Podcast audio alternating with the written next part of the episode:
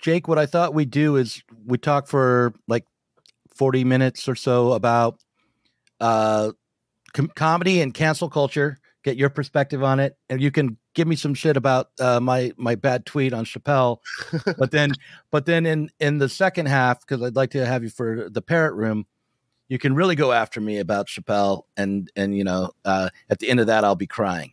Is a, is a thought. So if people want to see me cry on camera, like uh, like uh, like a Jordan Peterson, they yeah. can they can look to the parrot room. So that's that's how we'll we'll do this. The death of God is about the drying up of a horizon of meaning and of a whole form of human life. Where do we stand in the illusion it makes? What kind of space are we invited into? The material relations between people become social relations between things. When we look at toasters, corn, and TVs, we don't we see still, to a large extent, live in the interregnum between between worlds, if you will, or between paradigms. Not many people in the history of the world have faced that. Zero Squared is the Zero Books podcast. Hello, everyone. Uh, my name is Jake Flores. I am a stand up comedian originally from Texas. I live in Brooklyn now, and I'm based out of New York. Um, and I'm also a podcaster I have a podcast called Pod Damn America. That's a leftist podcast, pretty run of the mill. It's run by me and two other comedians, and another one called Why You Mad. That's more about like culture and art and stuff like that. That I do with mm-hmm. a friend of mine who's an anthropologist and a comedy booker. And um, yeah, so I mean, basically, you know, I've got a, a foot in each of these worlds: stand-up comedy and you know, organizing in theory and stuff like that. So what what brought us together for this recording, and I just said it, but I'll say it again, was that I decided it would be a good idea to try to market uh, a book called "Canceling Comedians While the World Burns" by walking into the battle about Dave Chappelle's recent comedy concert, and and got ratioed like I'd never been ratioed before. It was it was an amazing experience. Um, and uh, you you you you know popped off with just a simple no uh, to my tweet uh, I'll say I regret the second tweet. I regret the tweet where I said Dave Chappelle's concert was moving and that anyone who thought he was transphobic hadn't seen it. That that's obviously wrong, right? I mean, people saw it, people who are trans saw it, and they thought it was transphobic. And my reaction as a Gen X, uh, you know, cis white guy is not necessarily the the litmus test for whether or not it was transphobic. Um, but one of the things that came out of our exchange was that you said that people in comedy don't have the same attitude, I guess, about cancel culture, maybe, or about uh, these kinds of issues as might be thought that the, the only like Gavin McInnes and Steven Crowder really take take this position. Well, that, that, a fair characterization of what you tweeted, or sure, and like you know everything on Twitter, it's uh, a reduction of you know what right. I or you were trying to say, and so there's more to it than that. Um, right. I, I, think it's um, the w- point I was trying to make, I guess, is specifically about the point of view that I feel like you and Burgess are coming from, especially with writing a book called Canceling Comedians While the World Burns, is that what I see as a comic a lot is people who are fans of comedy who believe that they are speaking in defense of and on behalf of comedians as if comedians are a singular movement when they talk about stuff like cancel culture.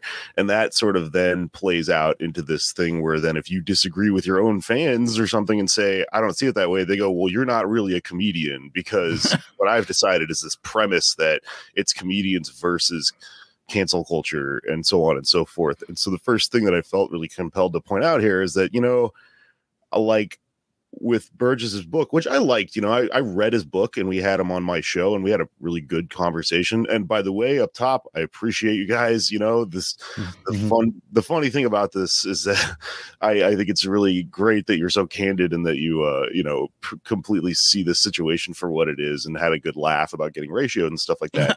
right. A lot of people yeah. aren't. A lot of people go straight into, you know, fist fighting after this sort of stuff. Right. And uh that's clearly not a good you know there's nothing productive about that. So so i appreciate that. I appreciate Yeah. that about burgess as well. But i will say about his book is uh you know when i read it that's the first thing that occurred to me was um this guy's not a comic. And i know a lot of other comics that are somewhat involved in left stuff even if it's just to the extent of being on like left twitter.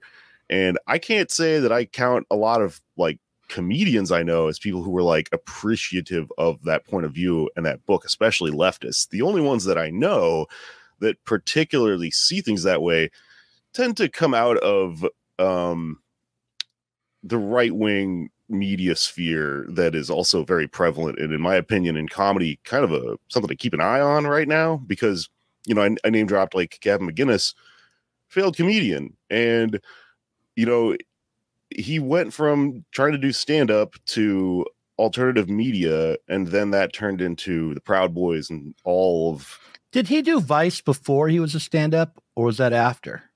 i'm not really sure which one of those came first because i know he did vice you know so early in his life um Yeah. but i think it was all one big ball of accident he was just like a culture guy back then you know and he, Yeah. he had inklings of of points of view like this like one of his big things that i remember and this is all a journey for myself too you know so i'm not going to sit here and tell you i was you know born uh you know wise and all this stuff and i i know everything but like i remember early on reading gavin mcginnis and he would say something that really resonated with me as a comic which is he would talk about race and he would talk about how liberal like white people are overly sensitive about words that aren't even about them and if you're really down with like you live in brooklyn and you live around people of color if you know them well enough you're literally you know making the jokes that these white people in their little condos are getting offended about and then you look at that and you go okay like what do we make of this? And I, Right. the math on it to me in retrospect is now pretty obvious. Like people like that really like to point out um like the things that are inconsistent about liberals who cynically utilize identity politics. But the problem is the i think it's correct diagnosis incorrect uh prescription like yeah that you know Oh yeah. liberal I mean, obviously with Gavin McInnes, McInnes is uh, clearly the wrong prescription. I mean, the guy's a nutbag. But go on. I'm sorry, I didn't mean to interrupt you. no no i mean uh yeah it's pretty Yeah, I was getting off on a tangent here, but um, yeah, I mean, well, with with, I mean, this comes back down to looking at cancel culture from a left perspective. Like, I think we're looking at things that we can all agree are, you know, if if you are looking at them in this way, something maybe not great is happening here. Um, but then where we go from there with this argument, I think um that's where things get a little bit hairy, and it's we're we're, just, we're gonna have to get into it here in this conversation. Yeah. You know what? Right now, you know what I'm thinking, Jake? Thinking in the future, I should use a comb before I do these things. Okay. um, but uh, uh, also, um, all right. So I want to push back a little bit about what you, you just said. Nothing uh, about, you know, Gavin having the right, uh, uh, you know, critique of liberals, but the wrong uh, solution uh, for it. I mean, obviously that's true. And I also do think you're right. I would, um, you know better than I, but that a right wing version of comedy is being born and has been, you know, it's never really gone away. It's been there, right? There have been right wing comics. Um, but I just feel as though maybe there's an older school, like Gen X and Boomer, uh, set of comedians who have a similar perspective, like Bill Burr or Seinfeld, or or or you know the late uh, Norm Macdonald, uh, or on and on and on. Who uh, I think that you could pull any one of those types of pretty big mainstream established comedians who would Sure. who would have this perspective. And I, what I think is defensible in the perspective like that that Norm Macdonald put forward, and I don't think I, I don't know Norm Macdonald's politics, but I know he was. I wouldn't consider him a leftist by any stretch, right? Not at all. No, Right. he's conservative actually. He was, yeah, for a Canadian, he was conservative, right?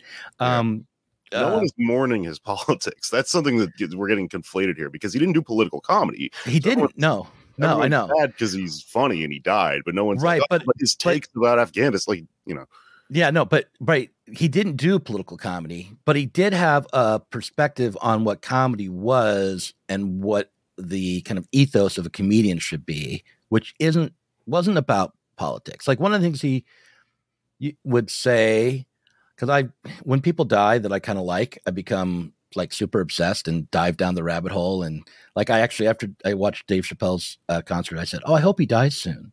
Because then I can watch everything that he does. It would be so funny he died, and then everyone just backtracked and was like, "Oh, right. I always loved him. He was the greatest." You know. I don't wish Dave Chappelle any ill, you know, uh, but I, if he did die, it would give me great opportunity to obsess about him. Um, but anyway, so Norm Macdonald, uh, one of the things he said is his favorite comedian is Bob Hope.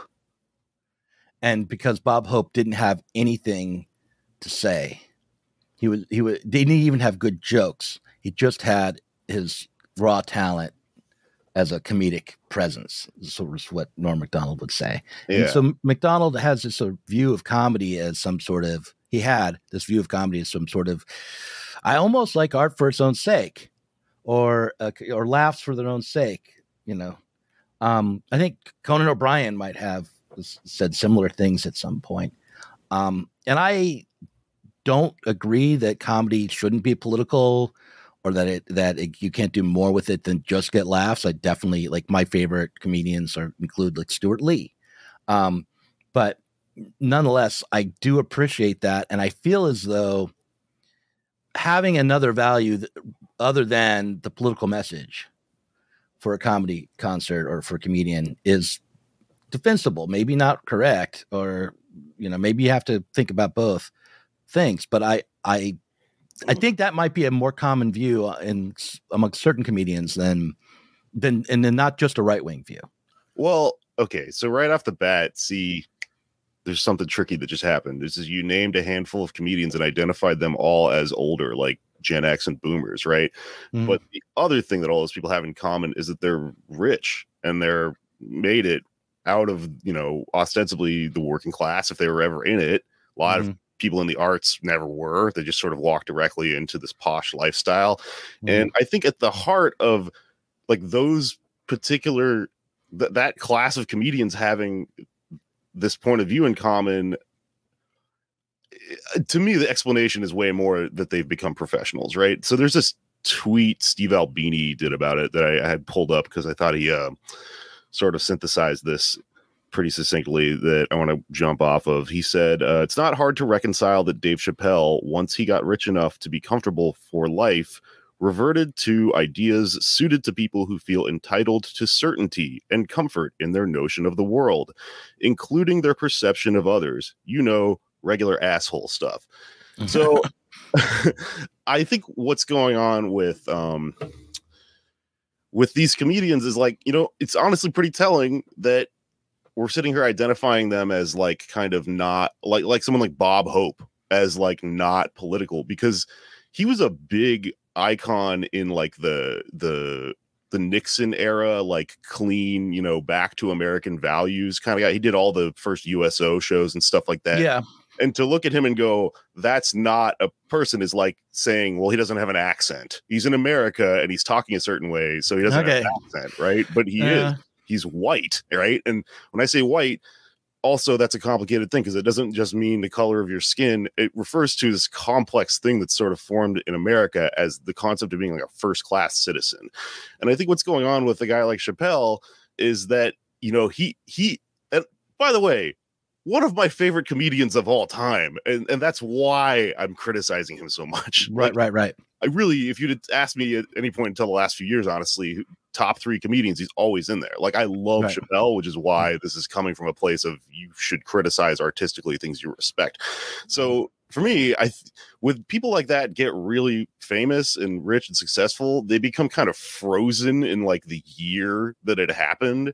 And I think the reason Chappelle's becoming sort of like more monstrous and weird as he gets older is because what he's what happens in that moment is that you cease to be like in actual relations with society and it moves and you don't and so we've got this person who's you know like a lot of these comics grappling with this thing that irritates them and it probably irritates them a little bit more than it irritates the rest of us because you know for them it's it's in stark contrast to their to this tendency that your brain kind of wants which is to relax and to you know, to, to stop, you know, like a shark, stop swimming, you know, and I I think that's also why it tends to overlap with older people, but it's the older people who came from generations where they had, you know, I mean, what is the thing we always say about boomers? It's like, well, the world was fucking easy for you. Like, of course, you have a collection of guitars and classic cars and stuff like that. If you're an old white guy, like, you know, great. The world isn't really different from us. So I think this, this, um, this sort of like self victimization and this looking at, um, imagining an enemy that is a vague amorphous culture is I don't know how else to say it. It's just old guy stuff. It's like and it's rich guy stuff too. And it's also, you know, poor people buy into this shit too because we live in a world of temporarily embarrassed millionaires, you know? So it's not mm. just like I'm not going to sit here as a, you know, reductionist and go, "Oh, it's just rich people shit either."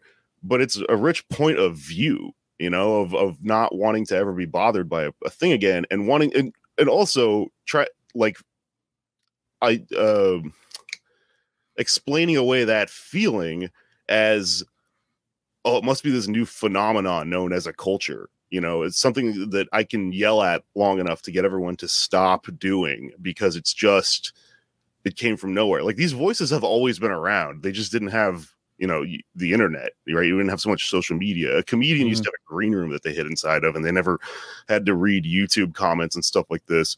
And what's absurd to me about this is that chappelle has done like three or four specials just pissed off about the fact that someone wrote a think piece about him online.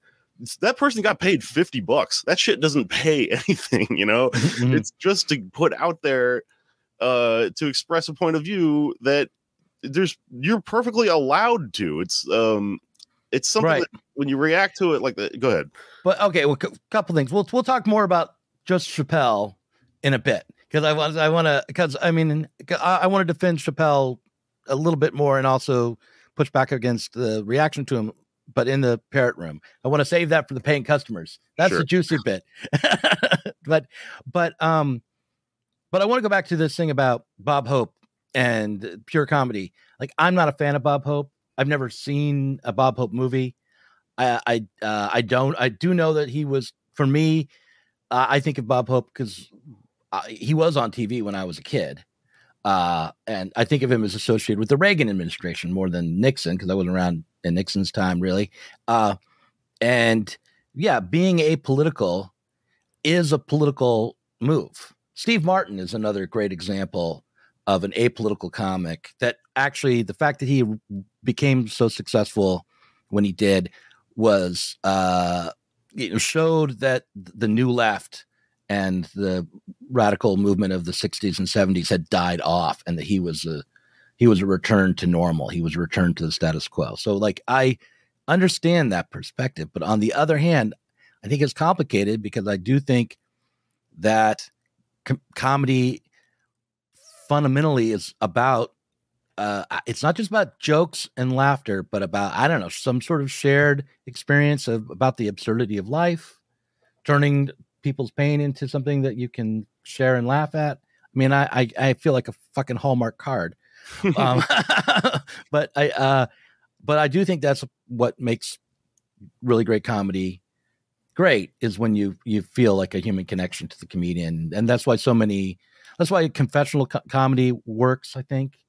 Um, that's why Rodney Dangerfield is relatable.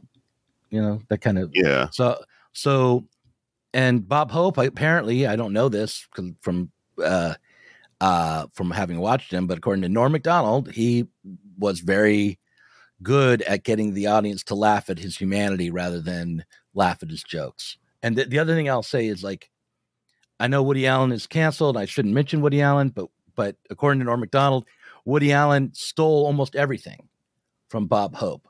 So it wasn't a white wow. thing. Uh, like like his early comedy, his whole persona was Bob Hope's persona from the old road pictures. And then, you know, Chris Rock, huge fan of Woody Allen, probably took some some of that essence of Bob Hope from Woody Allen in the process. So it's not it's not a one it's not a white guy thing. It's a comedy thing.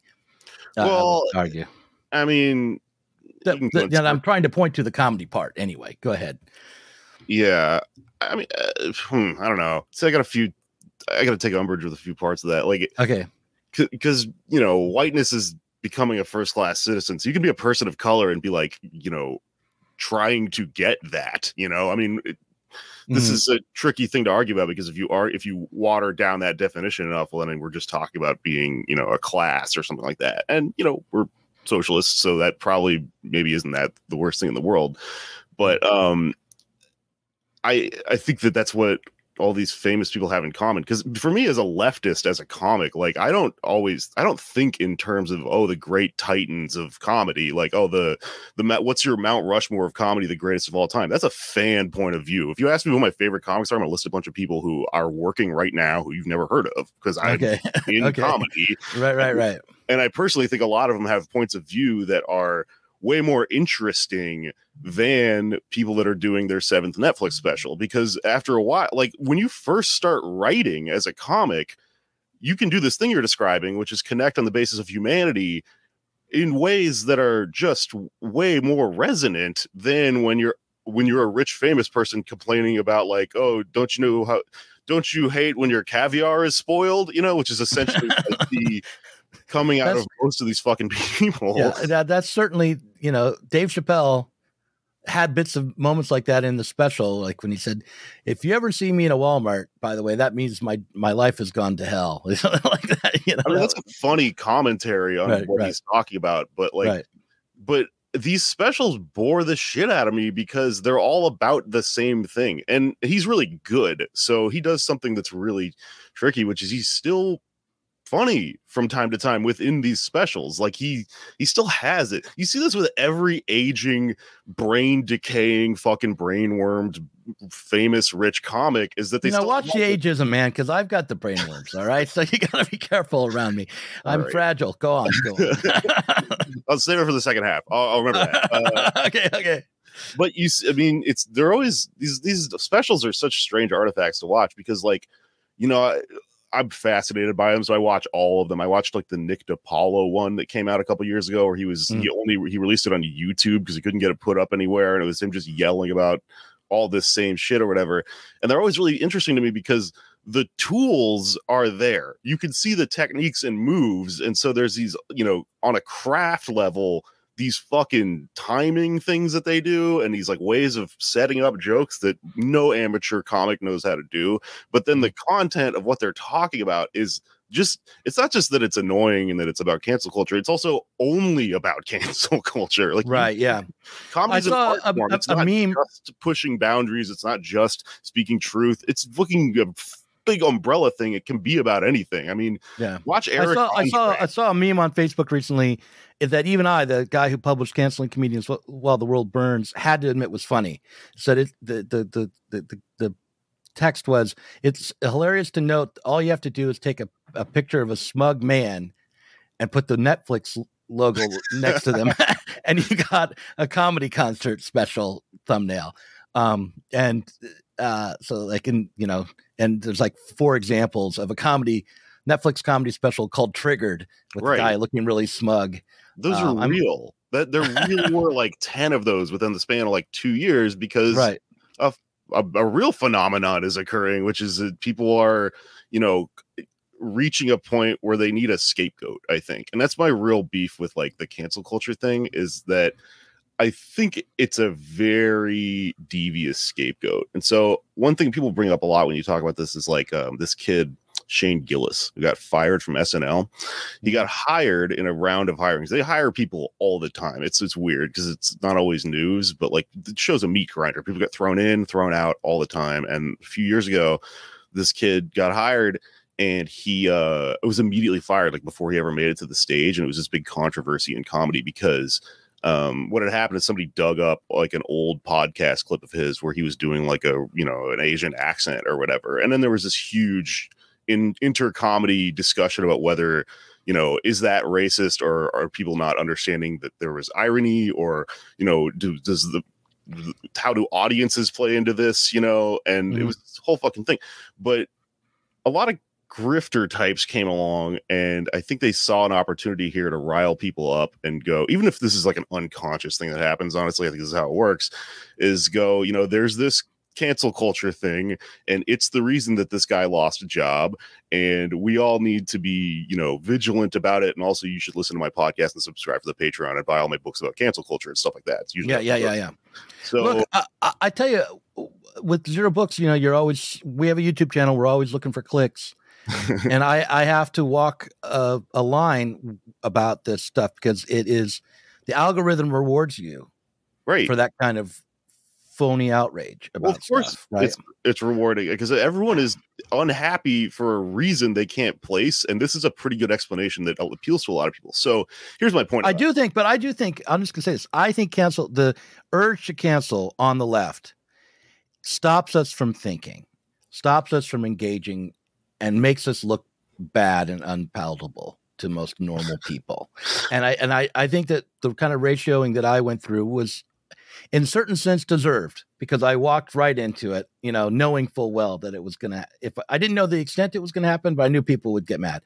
So, like, it, I'm not a victim of anything, but I do think that people are victimizing themselves when they, when they try to change the cultural attitudes of America in this way. Well, I don't think listen, that's a that's a second point I got to get to after. Yeah, right. My, my yeah, point right. about the Shane Gillis thing.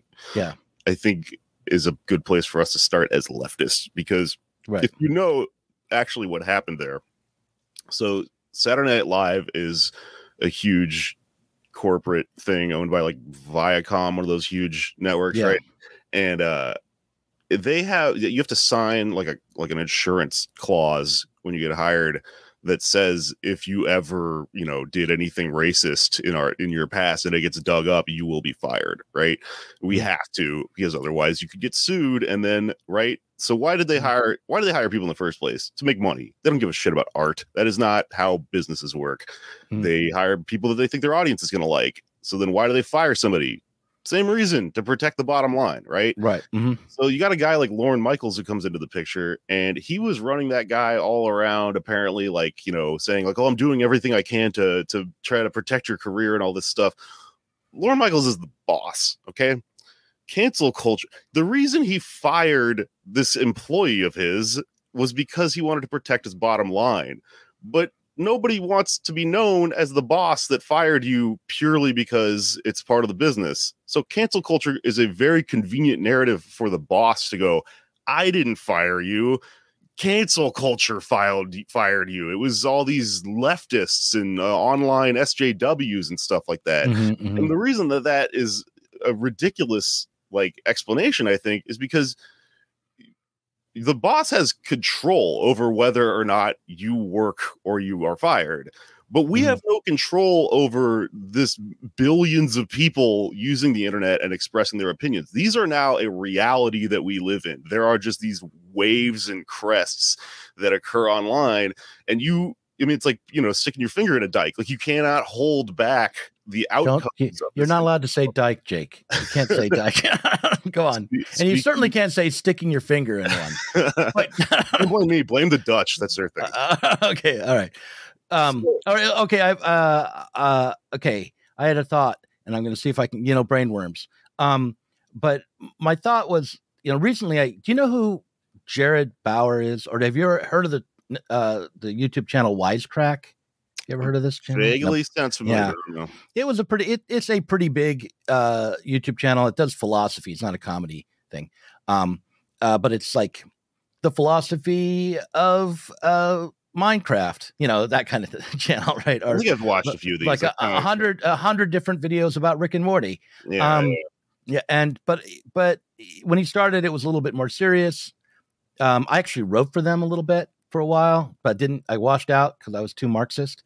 Um, and I had him on because he he quit the the channel and uh, moved to Finland, I think, and um, because uh, like nervous breakdown in Hollywood is basically what happened. And but he came on. He had read Canceling Comedians While the World Burns. He wanted to interview Ben Burgess on his channel, which he did. We did a collaboration. I interviewed him on our channel, and uh, what he thought was that you know cancel the the real reason that cancel culture existed was because Hollywood was in disarray and people uh, are struggling to you know eke out careers and everybody is just in a very precarious position when you're trying to make a career in Hollywood, right? So you're using any tool you can to try to get ahead. And also there's this sort of phony Hollywood liberal culture where you it's it's still run by the same rich people and rich big corporations and it's all the same product but now we put a gloss on it right? That that was I, i'm not doing his what he said justice but the thing that was interesting to me about talking to him was i brought up at the towards the end of the conversation said but look why are why is everyone feeling so precarious? Because we now have an internet culture a digital culture where independent artists can try to make products, you know, content uh, on their own and can develop, you know, not huge mainstream success, but a career without the backing of these uh, corporations. And what I was asking him was, why is there so little truly interesting filmmaking that's just being independently done for these digital platforms like YouTube or Vimeo or or you know where, wherever. And I think maybe there is a platform that puts experimental films up that I should check out. Someone told me that. But but the point when it comes to comedy, uh, you know, in a world without uh, the the struggle for the SNL slot, would cancel culture even be a thing? And do you think that you know the Patreon model, the podcast world, is a way for comedians to be true to their vision and not worry so much about being canceled by Lorne Michaels, not really the the mob. Well, yeah, I mean, I like uh Patreon. I make my money off of it, and one of the yeah. things that's really nice about it is that um, you can't cancel someone's Patreon. You can't call Patreon and tell them, you know, well, not that that would really happen. I mean, pa- Patreon doesn't give a. Sh- Let's put it this way: Patreon is in Lorne Michaels' position, right? They don't give a shit what I say on my show. They just care that it brings in money. So it sort of functions in a way that cuts some of the edges off of that. Mm-hmm. Um, I think that this age we're living in with this tech stuff is, you know, to some extent it's it's a good thing. It kind of makes things a little bit more egalitarian, but like, I don't know. I mean, I I guess it's beside the point to me to really think about things this way because I think you're right to point out that there's precarity uh, and it is exists to different degrees in different parts of society and within like an art form like stand up or something like that. Mm-hmm. Uh, having something like Patreon is good because it puts you in a less precarious situation. Um, I personally, before Patreon, never struck out t- to quit my day job and think I would do something as foolish as try to be a comedian because yeah. I am like not. I mean, I I fucking. Did you ever try like touring? To, I mean, are there enough I comedy do, clubs where you could could you go? Could you have made when you started? Could you have made a living just going on the road from one comedy club to another across the United States? Was that started, a possibility? I started doing stand up like 15 years ago or something like that. And back mm-hmm. then, there were people that lived on the road, not even just as headliners, but as features, right? Uh, mm-hmm. Uh, which is like the middle act. Mm-hmm. And then the, the economy changed in a lot of ways. And the underlying nuts and bolts, the base of all this stuff is what changed. And then that expressed itself through the job, right? And so for me, I, first of all, I, even back then, I don't know if I would have done it and become like a headliner because as, as soon as you make that jump, where you're like, okay, I only do this and I have to do, you know, Chattanooga and then the loony bin and whatever Ohio after that, and et cetera, and so on and so forth.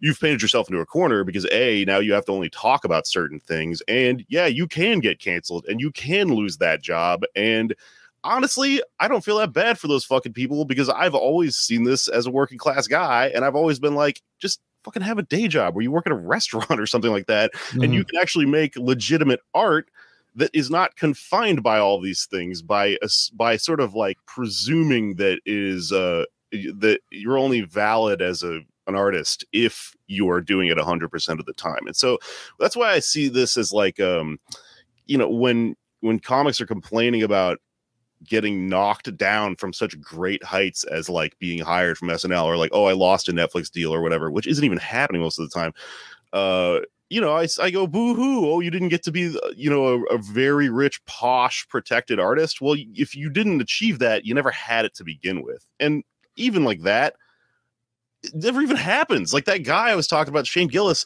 he now has a Patreon that makes like more money per month than he would have made on SNL ever. No one gets paid as much money as this dude's making off of Patreon. So I'm like, it this doesn't exist. Like there's now a cottage industry. Yeah. Jenny, But the SNL thing is not just about the salary from SNL, but so many people from SNL go on to make movies and and be kind of long term celebrities in the culture. well, if maybe you that's feel not the case anymore. to that. I personally, I think you're. I don't think people feel it. entitled to that, but when you get hired, I mean, I can imagine myself in this guy's position. but you get hired, your your dream, your dream's there. I, I work so hard, and then once you get hired, then I deserve it. You know, like now uh, the the proof is in the pudding. I got to this point But because I'm so great. are you a comedian? I mean, why No. are you schooling me on how the career of comedian works? Because I feel like it's not that different than like being a science fiction novelist or something. Because I am that. Like I Right. did struggle in a similar kind of industry where like you know so you start out writing short stories, you try to get attention, then you try to get a book deal, and then you know if you manage to get a book deal and you sell two hundred thousand copies or something, then you're in the then you've made it right. So there's a there's a hierarchy of you know it's like you get paid fifty dollars a short story you know, if you're lucky to start with, if they're not just paid in contributors copies. I mean, like I've been in a similar position. I don't know if it's not the same thing as stand up comedy. Well, I guess to me it seems bougie to like feel like that is even a good outcome in a specific art form. And I'm saying this because I just I, I always think about punk musicians when I talk about this sort of stuff. I, I love punk music, and most people that make that type of music would never presume to go like, oh, I should be, you know, I should be kept and made and and you know I should have an agent and get booked on all somebody who does all this work for me. And then you know it's oh what if I lose all this stuff I made? Like the the, the point is to actually be uncompromising in what you're doing. And if that means that you never get out of the gutter so be it because you're making a better product in the gutter. And that's to me that's the heart of the working class. Well, then I feel, you know, vindicated as a mid tier, never hugely successful fiction writer. Um, you're probably freer than you would be had you Yeah. become like Stephen. King. No, that, he's not a. Uh, well, I guess he's a fiction writer. I was trying to think But it. if. I become like, uh, let's say William Gibson or someone like that. yeah, but um but i don't know just, just, okay just as one wannabe creative artist to another like don't you feel though that you want your work to be as widely accepted and and consumed i guess is the way i would put it in today's culture is horrible but like don't you want pe- a, a big audience? Don't you want to have a big impact on the culture? Don't you have something to say for the whole world? Don't you want to be remembered after you're dead? Don't you want them to teach your comedy you know a hundred years from now? I mean isn't aren't you the king narcissist like i am? Why why why why don't you want more jake? Well, is that is that bougie? I mean, I I kind of think that um, if you are one of the twenty people who have a special called Triggered right now, in like hundreds of years, you're probably not going to be remembered as much as the person who came after this and maybe crested everything in a different direction or something. right yeah that's for sure Oh, Yeah, But yeah. also, I think like right now, if you have one of those triggered specials, I, I look at that and I go, yeah, you are. One way of looking at this is that you have a massive audience and everyone in America likes you. Another way of looking at that is that you've reached a lowest common denominator and everyone in America likes you. And that's not a good thing artistically. It's good if you're selling bread or fucking clothes or something like that, where you, you know, you're a capitalist and you want to sell as much stuff as possible to to validate what you've done as this means I make a good product or whatever. But with art, I mean, I I, I don't know. You know what? I I'm a millennial. I I feel I have much more in common with Gen Xers when it comes to this. I feel like when I talk about this stuff, where I'm like, didn't we used to all think that pop music sucked? Like, didn't we all used to think that the most popular thing sucks and that you're actually cool if you have a more authentic take? Oh no, it's a contradiction in my thinking too. Like I wanted to be a cool underground novelist and have everyone read my books. Yeah. that's, that's you know. So uh, yeah, I understand. You're right. I mean, there's. I'm just I- sort of. I think that Yeah. desire to to have everyone read your stuff or watch your comedy or whatever is what kind of pushes things in this direction where the the artist becomes more and more deranged about the process because it is a contradiction.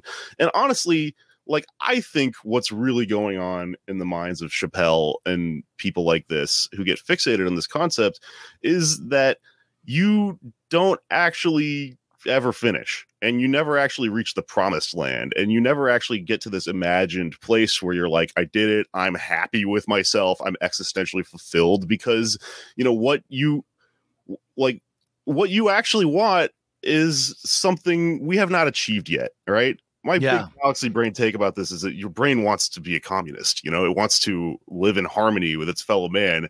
When you get into your golden castle you're like none of these people are happy you know? They're all maniacs and they're all they're all on their fucking computer all day like arguing with people. And i think what's happening there is that you know you have this situation where there is still a precarity. Even if you're that rich and mm-hmm. famous you're going to lose some money depending on whether somebody writes an article about you or whatever. And instead of realizing that you now have that precarity in common with workers all over the world because you could be working as a dishwasher at a restaurant and your job is exactly as precarious as Chappelle's is. All it takes is one person to complain or your boss just on a whim to decide they don't want to have you there anymore. Like mm-hmm. instead of real think considering yourself like a tragic story because you have so much farther to fall than that person, you should look at the entire picture and realize, oh, the problem is the precarity, right? The problem was capitalism the whole time. But when you have like these like petty bourgeois types who start to realize that precarity, what do they what do they classically do throughout history? Instead of identifying with the class below them, they identify with the class above them because we're temporarily embarrassed millionaires, right? Mhm. And so you start to look at that as like a young entrepreneurial, individualistic, you know, capitalist, which is what a Mm. comic unfortunately is in this world. Oh yeah, for sure. hmm And you're what you need is a fucking scapegoat for this paranoia and bad feeling you have and this idea that like something's coming to get you and it's just like trump with it telling you oh immigrants are the problem it's it's someone's coming along and going it, you know this thing that makes you really fucking agitated when you look at it on your cell phone like when you look at like cringe reels and stuff like that that's like a, a, a, specter of a fucking looming thing that what is the implication? That we can like root it out? Like we're gonna go around the country and fucking shake everyone by the shoulders and go you stop doing this thing. Like you can't. You're talking about the expression of a like a contradiction on the base level of class right? Right. being expressed in this way i i think like I, it just seems profoundly un marxist to me to look at this way Well, I, I I'm going to defend my Marxism in the in the parrot room because we're coming up on 41 minutes. But I want to say something uh, about what you said that I agree with, sure which is that like I definitely agree that um, the artist in today's society, even when they succeed and reach the pinnacle of success as society defines it, is never going to be happy. One of the things I recognize in myself is like I struggled for years to get a short story published in uh, National Magazine, right? And I finally did, and it didn't change anything about anything. like I got I got a couple hundred dollars and uh, uh almost no recognition, and then that is the Yeah. like one of the most bittersweet feelings in the world and every artist has it right, right, right, and then I go my I, okay, I know what I need. I need a novel. I got to sell a novel. Then I'll and I sold my first novel, and again. I, I the the letdown after my first novel came out was not just because it didn't sell millions of copies. It I made a little bit of uh, royalties off of it, not a lot. It was because it didn't it solve anything in my life. it was nice to have done it. it. So I've gotten to a point now where when I write something or I, or I work for Zero Books, even I mean I I work for Zero Books and make what I do because I get paid to, but um, I try to not have the same ego investment in it. And by ego investment, it's not like think well. It's not that I think too well of myself when I make these things. It's the ego investment is oh this thing will redeem me. It never will. Yeah. So yeah, that's what you have to let go of. And I think maybe if you it gets success really young, um, you might get stuck in this thought of I can rede- get redeemed. Like if you if your first time out of the bat uh, out, out at bat you hit a home run, you might just start to feel like oh yeah this this will work eventually. Um, I feel like people need to fail a little bit more to be healthy. Yeah, I mean, I also think that like you know, I I know some uh, older comics who sort of break away from their peers by realizing I think what their younger colleagues are saying about this and hipping to it a little bit, but it seems like they're fighting the voice in their head when they talk about it. But I mean, this is you you you see this all the time, especially in something like comedy where the the the product, the artistic product is often like a take, which is confusing because it's like, is this philosophy or is it mm-hmm. joke writing? I don't really know. Mm-hmm. But like, mm-hmm. I noticed recently is uh, I think uh, Jon Stewart just said something about cancel culture recently where he went like it's not even real like no one ever gets canceled which is a thing that like me and my friends are screaming from down here yeah dude I see that I'm like, oh, the first one of these guys figured it out. And within 10 years or so, the rest of them are either going to catch up with him or sink into the tar pit. Right. Well, I do think cancel culture online for the vulnerable exists. Like, I think that, you know, that and this we can start maybe we can start the, the next round of conversation about this like this trans woman daphne who was a friend of chappelle's the ratioing or the attacks that she received online probably contributed to her demise. But you know that and that and there are other people who've lost their jobs and who've uh, who are not in the entertainment industry who've been canceled um, or publicly shamed or what have you. Brother, I do, do I know it, man? You ever seen my Twitter feed? Yeah, no, I don't. I don't follow your Twitter feed as much as I ought to. Well, maybe. it's pretty bad, dude. I get fucking doxxed all the time. I had my nudes put out there everywhere. Every fucking you you you me. let someone take a picture of you nude. You are a millennial. What are you doing right?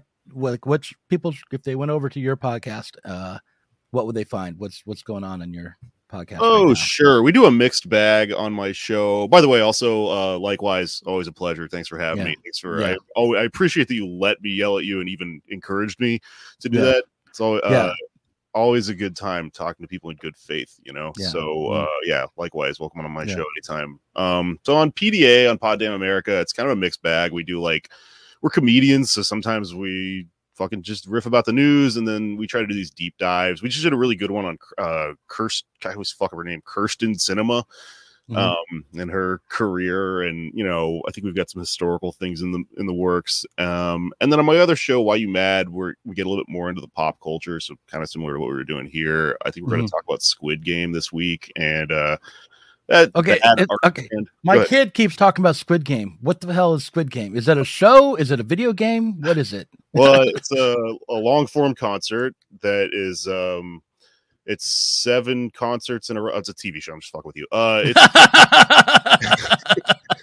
it's a it's a, it's a I like was a, totally buying that. I was like, oh, it's a concert. Finally, something is a concert. No, no, no, no.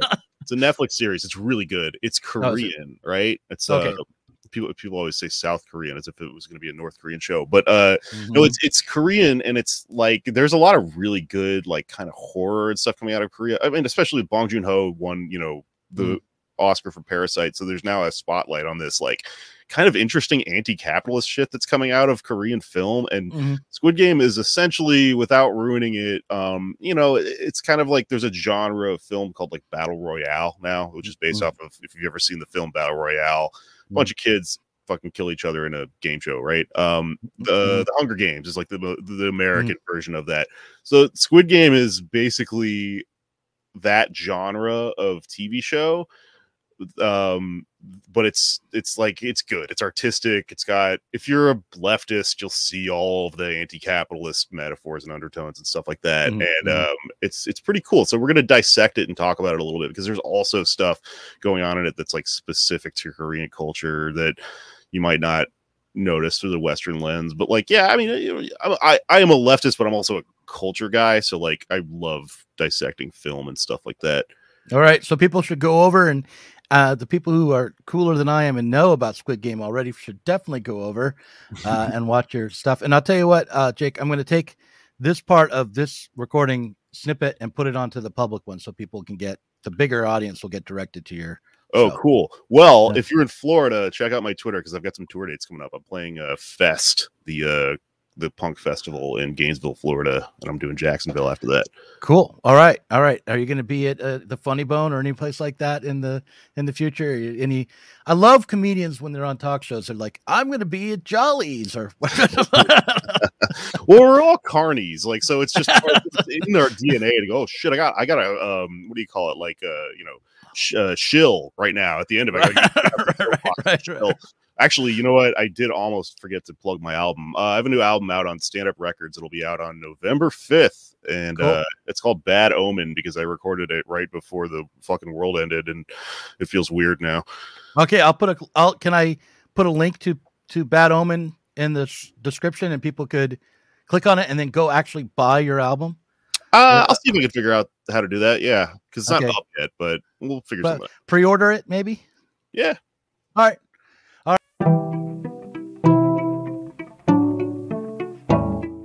Thanks for watching this Zero Books video. If you enjoyed it, subscribe to this channel and click on the notifications bell so that you'll be alerted whenever we release a new video. You should also consider supporting us on Patreon. Our patrons get access to our Inside Zero Books podcast every week and can get access to the Zero Books Book Club and help us to continue making online content from the left.